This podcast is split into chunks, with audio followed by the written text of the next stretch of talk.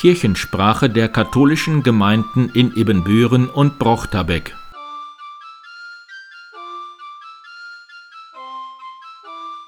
Herzlich willkommen zur 148. Episode der Kirchensprache am 22. Oktober 2023. Mein Name ist Pastor Martin Weber. Nach den Infos aus der Pfarrei singt Brigitte Brandt schon einmal das Lied zur Hühnermesse am Freitag auf dem Hof Bertels. Dann gibt es einen Beitrag des Hilfswerks Missio aus dem Libanon zum heutigen Sonntag der Weltmission. Diakon Karl-Heinz Eiben predigt zu Erntedank. Und wir hören zum letzten Mal die Fortsetzung des Interviews mit Heinrich Welp 93 und Clemens Elfering 88, die von ihrer Jugendzeit in Dörrente und St. Modestus erzählen, diesmal aus der Kriegszeit. Noch an diesem Sonntag ist um 18 Uhr in der Ludwigkirche ein Konzert mit dem Frühstückschor unter der Leitung von Sebastian Zint. Montag um 9 Uhr ist Vorstandsrunde der Frauengemeinschaft St. Johannes Bosco im Bosco-Haus. Montag um 17.30 Uhr ist Schweigen für den Frieden auf dem oberen Markt. Mittwoch um 14 Uhr ist Doppelkopfrunde der Senioren im M-Haus. Donnerstag um 15 Uhr treffen sich die Mitarbeiterinnen der Frauengemeinschaft St. Modestus im Pfarrheim. Donnerstag um 15 Uhr spricht Pfarrer Peter Kossens aus Längerich im Rahmen des Jahresthemas der KAB für menschenwürdige Arbeit über prekäre Arbeitsverhältnisse. Es beginnt mit einem Stehkaffee im Pfarrheim St. Maria Magdalena. Donnerstag um 16.30 Uhr fährt die Frauengemeinschaft St. Mauritius zu Kreuzweg und Kartoffelpfannekuchen essen nach Holtkamps Dehle. Sie starten ab 16.30 Uhr ab Pfarrheim. Freitag um 18 Uhr ist Hühnermesse auf dem Hof Bertels, Goldbusch 7, musikalisch mitgestaltet von Brigitte Brandt. Anschließend gibt es zu essen und zu trinken. Freitag um 19 Uhr lädt die Frauengemeinschaft St. Ludwig ins Fahrzentrum ein. Hierzu bitte etwas zum Essen mitbringen, wie Salat, Fingerfood, Dips, Brot, damit ein leckeres buntes Buffet entsteht. Für Getränke wird gesorgt. Auch Geschichten, Gedichte zum Thema Herbst können mitgebracht werden, aber auch das Klönen soll nicht zu kurz kommen. Samstag um 14 Uhr ist die Investiturfeier des Ritterordens von St. Peter und Paul in der Brochterbecker Kirche. Samstag um 16 Uhr beginnt die Halloween-Party der Kolping-Jugend St. Modestus im Pfarrheim. Alle Kinder und Jugendlichen bis zum siebten Schuljahr sind dazu eingeladen. Samstag um 17 Uhr feiert der Ludwigchor in der Ludwigkirche sein 70-jähriges Jubiläum mit einer Messe. Am Klavier begleitet Ralf Junghöfer, die Leitung hat Martin Ufermann. Am nächsten Sonntag um 10 Uhr treffen sich die Kinder, die beim Krippenspiel Heiligabend in St. Ludwig mitmachen wollen, im Pfarrzentrum. Am nächsten Sonntag um 17 Uhr lädt der Chor Just for Fun in der Barbara-Kirche zum ersten Family and Friends Konzert ein. Wir singen eine bunte Mischung von Queen bis Rutter, von Swing bis Pop, von melancholisch bis spritzig ist alles dabei. Kommt einfach vorbei.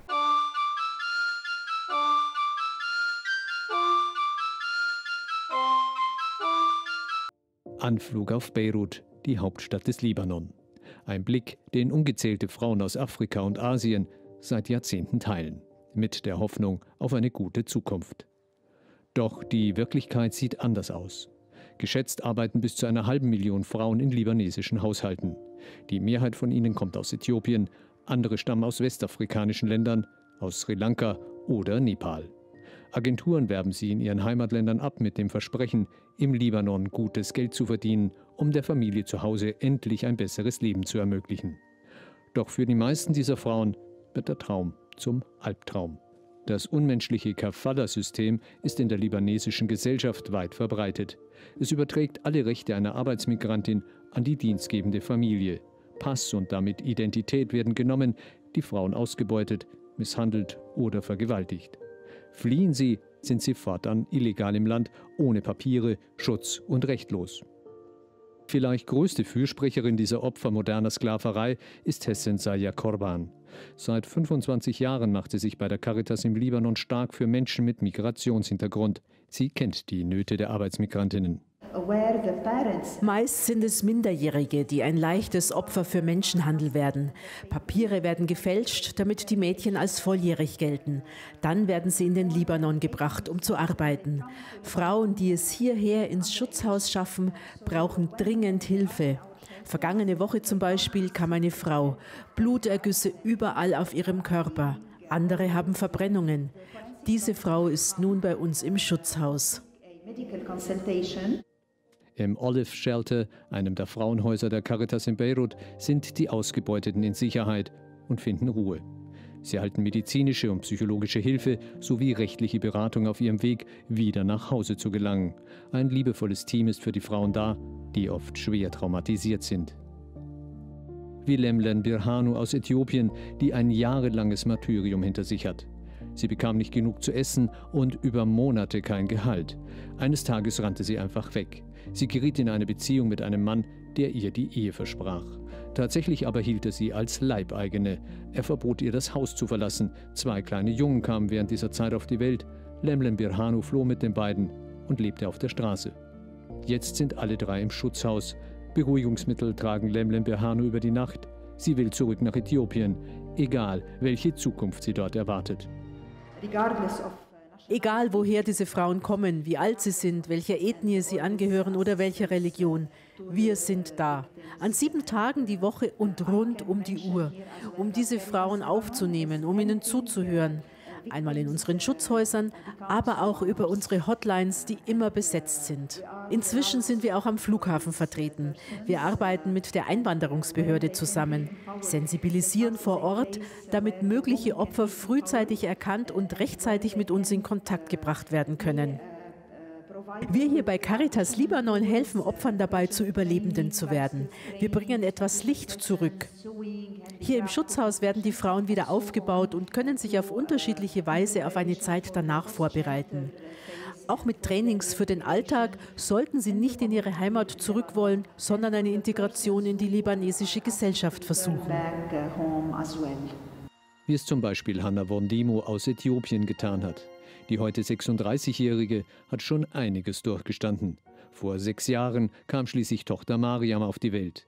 Mit Hilfe des Caritas-Teams hat Hanna Wondimo es geschafft. Sie arbeitet selbstständig als Reinigungskraft und kann sich ein Zimmer leisten für sich und ihre Tochter.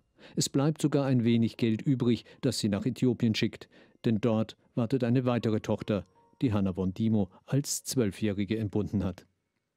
Tochter Mariam besucht die Grundschule im Schutzhaus, die Kindern von Geflüchteten und Arbeitsmigrantinnen offen steht. Das Team um Hessen Sayah im Olive Shelter arbeitet gut zusammen. Mit dabei sind Sozialarbeiterinnen und ehemalige Arbeitsmigrantinnen, die sich fortgebildet haben, um ihr Wissen einzubringen. Schließlich teilen sie die Erfahrungen der Frauen. Hessen Sayah selbst ist viel unterwegs. Das Olive Shelter ist nicht das einzige Frauenhaus der Caritas in Beirut. Als Leiterin des Schutzbereichs vertritt sie die Arbeitsmigrantinnen auch nach außen.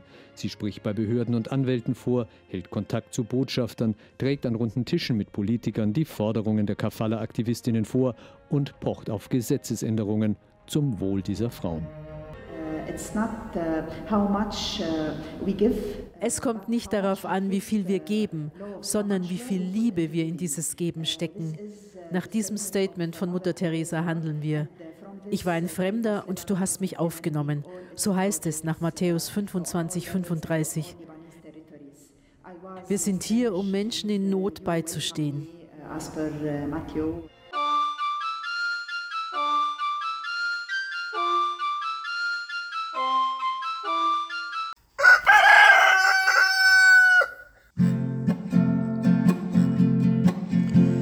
Die Henne sitzt in ihrem Nest und brütet nun ganz fest.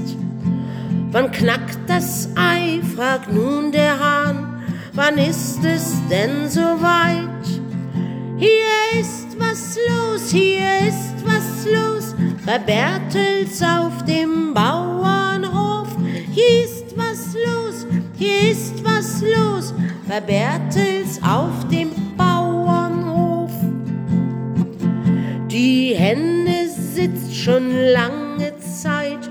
nun ist es bald soweit.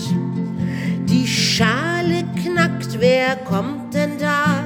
ein Küken schlüpft, hurra! Hier ist was los, hier ist was los, bei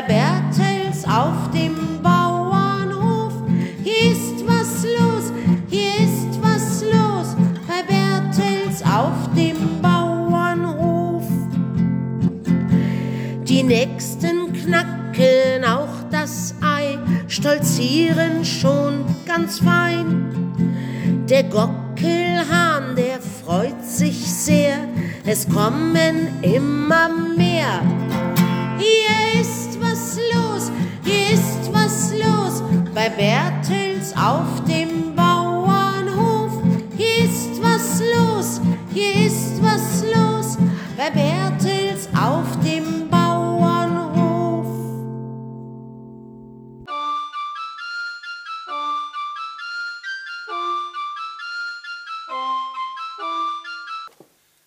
sei mit euch. Aus dem heiligen Evangelium nach Lukas. Damals rief einer aus der Menge, Lehrer, sag doch meinem Bruder, er soll unser Erbe gerecht mit mir teilen. Aber Jesus wies ihn zurück, bin ich etwa euer Richter oder euer Vermittler in Erbstreitigkeiten? Dann wandte er sich an alle. Hütet euch vor der Habgier. Wenn jemand auch noch so viel Geld hat, das Leben kann er sich damit nicht kaufen. An einem Beispiel erklärte er seinen Zuhörern, was er damit meinte. Ein reicher Gutsbesitzer hatte eine besonders gute Ernte. Er überlegte, was soll ich bloß tun? Ich weiß gar nicht, wo ich das alles unterbringen soll. Jetzt habe ich eine Idee. Ich werde die alten Scheunen abreißen und neue bauen, so groß, dass ich das ganze Getreide, ja alles, was ich habe, darin unterbringen kann. Dann werde ich zu mir sagen, du hast es geschafft und für lange Zeit ausgesorgt. Ruh dich aus, lass es dir gut gehen, iss und trink und genieße dein Leben. Aber Gott entgegnete ihm, wie dumm du doch bist. Noch in dieser Nacht wirst du sterben. Wer bekommt dann deinen ganzen Reichtum, den du angehäuft hast?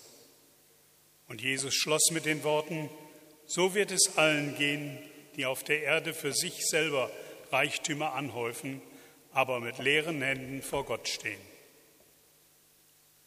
Evangelium, frohe Botschaft unseres Herrn Jesus Christus. Vom russischen Schriftsteller Leo Tolstoi stammt diese Erzählung. Ein reicher Mann lag im Sterben. Sein ganzes Leben hatte sich nur um Geld gedreht. Und als es nun mit ihm zu Ende ging, dachte er, dass es nicht schlecht wäre, auch im Jenseits immer ein paar Rubel zur Hand zu haben. Darum bat er seine Söhne, ihm einen Beutel voll Rubel in den Sarg zu legen. Die Kinder erfüllten ihm diesen Wunsch. Im Jenseits angekommen, entdeckte er eine Anrichte mit Speisen und Getränken, wie in einem erster Klasse Wartesaal eines großen Bahnhofs. Vergnügt betrachtete er seinen Beutel und trat an die Theke. Alles, was dort angeboten wurde, kostete einen Rubel. Die appetitlichen Pastetchen ebenso wie die frischen Sardinen und der Rotwein. Billig, dachte er, alles sehr billig hier und wollte sich einen guten Teller und ein schönes Glas voll bestellen. Als der Mann an der Theke ihn fragte, ob er auch Geld habe, hielt er ein Fünf-Rubelstück hoch. Doch der Mann sagte lächelnd, aber bestimmt, wie ich sehe, haben Sie auf der Erde wenig gelernt. Wir nehmen hier nicht Rubel, die Sie verdient oder gesammelt haben, sondern nur die, die Sie verschenkt haben. Liebe Gemeinde, diese Geschichte von Leo Tolstoi bringt es auf den Punkt, was Reichsein bei Gott heißt. Was es bedeutet und von dem Jesus im Evangelium gesprochen hat. Wie der Bauer im Gleichnis hat auch der Mann in Tolstois Erzählung jede Menge Besitz, aber beide sind nach Gottes Maßstäben keineswegs reich, sondern im Gegenteil bettelarm. Denn beide haben ihr Vermögen nur für sich selbst angehäuft. ohne anderen etwas abzugeben. Und das zählt im Leben nach dem Tod eben nichts mehr. Das letzte Hemd hat keine Taschen, stellt eine Redensart fest. Und sie ist wahr. Kein Mensch kann seinen Besitz über den Tod hinaus mitnehmen. Und wenn er es doch versucht, wie der Mann von Tolstoi, hat er nichts davon. Dieser Mann, der auf der Erde so viel besessen hat, muss erkennen, im Leben nach dem Tod ist materieller Besitz vollkommen wertlos. Mit all meinen Reichtümern, die ich für mich gescheffelt habe, kann ich nichts anfangen. Damit geht die bittere Erkenntnis des Mannes einher, dass und nur das, was ich während meines irdischen Lebens verschenkt habe, begleitet mich über den Tod hinaus. Und davon habe ich nichts vorzuweisen, also habe ich keinen Zugriff auf die Annehmlichkeiten des Himmels. Jesus spricht über die Menschen, die nur für sich selbst leben und Reichtümer sammeln, ohne auch etwas für andere übrig zu haben, ein scharfes Urteil. Gott bezeichnet den wohlhabenden Bauern im Evangelium sowie jeden, der genau wie dieser Bauer lebt, als dumm oder als Narr. Der Bauer denkt nur an sich und dies wird dadurch deutlich, dass er Selbstgespräche führt, die sich ausschließlich um ihn drehen. Offensichtlich gibt es niemanden, dem sich der Bauer verbunden weiß, weder Familie noch Freunde. Ein Narr ist er deshalb, weil er sein Leben lang auf den vermeintlichen Reichtum in Form von immer mehr Besitz bedacht war und dabei völlig übersehen hat, worauf es eigentlich angekommen wäre, nämlich für andere Menschen da zu sein, Freundschaften zu pflegen, Gutes zu tun, Liebe zu verschenken. Denn darin liegt der Sinn des menschlichen Lebens und der eigentliche Reichtum im Verschenken von Liebe. An diesem Lebenssinn ist der Bauer vorbeigerannt, weil er nur dem Geld nachgelaufen ist. Und nun am Ende seines Lebens fragt Gott ihn, wofür das alles? Du wirst von deinem Besitz nichts über den Tod hinaus retten können. Jemand anderer wird ihn erhalten, wird ihn erben und du stehst völlig blank da. Du bist dumm, du bist ein Narr. 200 Jahre vor Jesus lebte in Jerusalem ein reicher, weiser Mann namens Kohelet. Seine Gedanken sind uns überliefert. Und Kohelet schaut auch auf seinen Besitz und kommt zu einem anderen Urteil als der Bauer im Evangelium. Das ist alles Windhauch, befindet er. Alles, was ich habe, ist vergänglich. Eines Tages werde ich es jemandem überlassen müssen, der nicht dafür gearbeitet hat. Deshalb beschließt Kohelet, das, was er besitzt, zu genießen, aber nicht den Sinn seines Lebens daran zu hängen und zugleich mit seinem Besitz großzügig Gutes zu tun. Und später in seinem Buch empfiehlt Kohelet den Leser, iss freudig dein Brot und trink vergnügt deinen Wein. Trag jederzeit frische Kleider und nie fehle duftendes Öl auf deinem Haupt. Mit einer Frau, die du liebst, genieße das Leben. Und alles, was deine Hand, solange du Kraft hast, zu tun vorfindet, das tu. Kurzum, lebe und genieße aber vergiss deinen Nächsten nicht. Dieser gute Rat des weisen Goelet steht in der Bibel und es lohnt sich für uns, ihn zu beherzigen. Seid dankbar für das, was ihr in eurem Leben an Gutem vorfindet und genießt es. Hängt aber nicht euer Herz daran. Schenkt eure Liebe den Menschen, die euch begegnen. Nutzt eure Kraft, also das, was ihr habt und was ihr könnt, um Gutes zu bewirken. Dann werdet ihr, wenn euer irdisches Leben zu Ende geht, nicht als Narren dastehen, sondern als Weise, als Menschen, die ihre Möglichkeiten zum Verschenken von Liebe genutzt und damit dem Sinn ihres Lebens entsprochen haben. Gott wird euch, wenn ihr ihm im Augenblick des Todes begegnet, willkommen heißen und er wird sich mit euch freuen über all das Gute, das Zeit eures Lebens von euch ausgegangen ist. Dies ist der einzige Reichtum, der euch über das irdische Leben hinaus begleitet. Euer persönlicher Reichtum, der euch die Tür zum Himmel öffnet, ist die von euch verschenkte Liebe. Das ist dann die Ernte unseres Lebens, gewissermaßen unser persönliches Erntedankfest.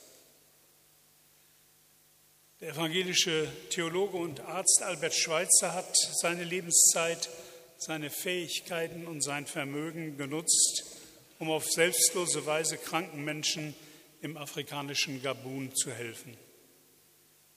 Er hat in einem Satz prägnant zusammengefasst, was Reichsein bei Gott bedeutet.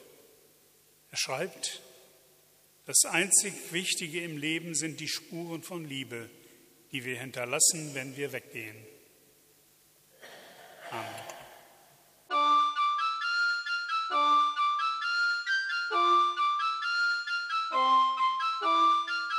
Wir sind damals, äh, wir mussten dann nach Brochterbeck zur, zur äh, Ocht.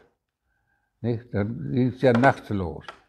Und wir waren bei äh, kleinen Stricker, auch mal, äh, waren mehrere Mann, ich weiß nicht, wie viele Mann waren, zu Fuß. Und dann äh, da kommt ein Trecker. Das gibt's doch gar nicht. Hm? Da hinterm Berg, tuck, tuck, tuck, tuck, wie so ein alter Trecker. Ne? Und da konnte man die Lampe sehen. Ne? Und das war eine V1, die ist ab, irgendwo abgeschossen worden. Und mal gab es einen Knall und die ist im, äh, im Emsland, im Emsland ist die runtergekommen.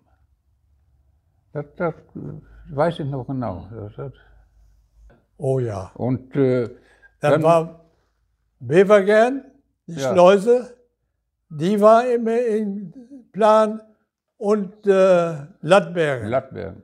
Die beiden Punkte, die hatten die immer im Kopf. Im Büren, da wussten die ganz genau, da sind die gefangen von Russland und äh, ja, ja. zum Arbeiten hin, die lassen wir leben. Ibbenbüren hat immer schon gehabt. Die ganze Jahre. Sind Sie denn auch noch im Trockenen durch den Kanal gegangen? Ja. Einige Ältere erzählen ja, das, als ja. der ausgebombt war, ausgelaufen war. Ja. ja, da mussten wir ersten Jahre. In Biechte ist erste die Brücke gebaut worden. In Biechte haben oh, die erst... Nee, hier bei Dassmann. Ja. Die ist später gekommen. Ja, äh, in Biechte äh, da haben die Tommys äh, die Spund, oder eine Spundwand abgeschnitten und dann sind die durch den Kanal gefahren. Die haben im Kanal haben die einen Panzer hingestellt, dann sind die über den Panzer gefahren und sind am Berg gefahren. Da sind die Tommys erst durch, durch den Kanal gegangen. Und dann haben die in hier in Biechte, ja, in Biechte haben die eine Brücke gebaut. Und da war so, ein, so eine dämliche Brücke, die, da musste so steil hoch mit Pferd und Wagen, weiß ich. Äh, wenn die hinter den Kanal wollten, dann mussten die immer Bieste drum zu. Und ich war noch in der Schule und äh, unser Nachbar, der hat ein Pferd, dann fahr du mal mit dem Pferd da über, über die Brücke. Ne? Und dann mussten, da waren früher an der Ackerwagen, die Bremsen, die, war ja nichts. Ne? Dann mussten die eine Kette machen hinten im Rad und dann musste der da runterschleifen. Ne? Also das war erbärmlich. Ja, da haben die hier an Dönte, an dem Parkplatz, der da rechts ist, da haben die eine Eiche abgeschnitten und haben die dann über die Straße geschmissen. Ja. Und da ist der Tommy, wir sagen doch Tommy, der Franz, ja. die sind zurückgezogen und haben den ganzen Teutoburger Wald von Brochte, vom Brochtebeck bis Bevergern aufgestellt und haben den Berg unter der Kontrolle gehabt. Ja. Nur durch den einen Baum, und da ist auch einer gewesen, wer das nun gewesen ist, ob das ein vom Militär gewesen ist, der hat eine Brandbombe in den Panzer geschmissen. Und da haben die das ganze Kram zurückgezogen und haben dann erst alles aufgestellt. Und dann sind die in Brochterbeck bei Kersten. Da sind sie rübergekommen ja. nach hin. Und alles, was hier am Berg Häuser, die haben die alle abgeschossen und versucht, ob da noch welche drin waren von den Deutschen. Und das waren ja alle Jungs, die gerade von, 18 von, waren. Äh, ja, von, ja. von Die äh, lagen in von Dörnde. Offizierschule ja. von Hannover. Ja, die waren dann hier und die wollten die dann zurückhalten. Ne? Und die, die haben da alle, die liegen da ja alle. Mein Opa, der war ja, wir hatten einen Bunker. Und da waren die Nachbarn waren alle bei uns im Bunker. Und dann mein Opa, da war keiner zu Hause, bei unserem Nachbar, der, der Mann war im Krieg und äh, die Frau war mit den Mädchen war bei uns. Und dann sagt unser Opa, äh, die waren ja am Kanal, am Brückebau. Ne? Und sagt unser Opa, ich hänge jetzt die weiße Fahne da auf. Ne? Dann ist er hingegangen wollte ich weiße Fahne aufhängen, dann ist ein, Deutscher aus dem Graben gekommen. Was machen Sie denn hier? Ja, weiße Fahne aufhängen. Wenn Sie die nicht sofort runternehmen, erschieße ich Sie. So war das auch. Und dann hat er die äh, Fahne mitgenommen, da kam er an, der Blödmann, hat, hat mir gesagt, äh, schieße ich Sie, ja, muss, muss ja mitnehmen. Äh, und dann, Zeiten später, kam er wieder. Ne? Haben Sie meine Einheit nicht gesehen? Sag mal, oh, was geht mit deiner Einheit an? Suchst du doch. Ne?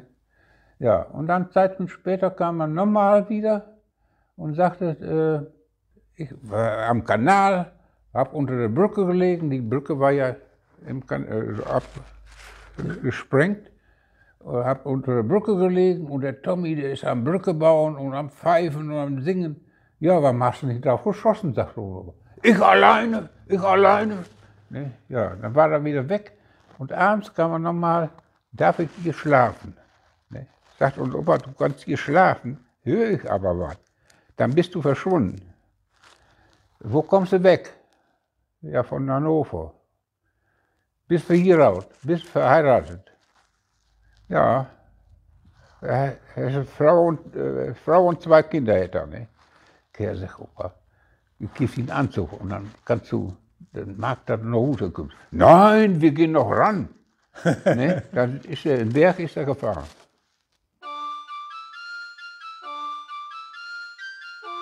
Kirchensprache der katholischen Gemeinden in Ebenbüren und Brochterbeck.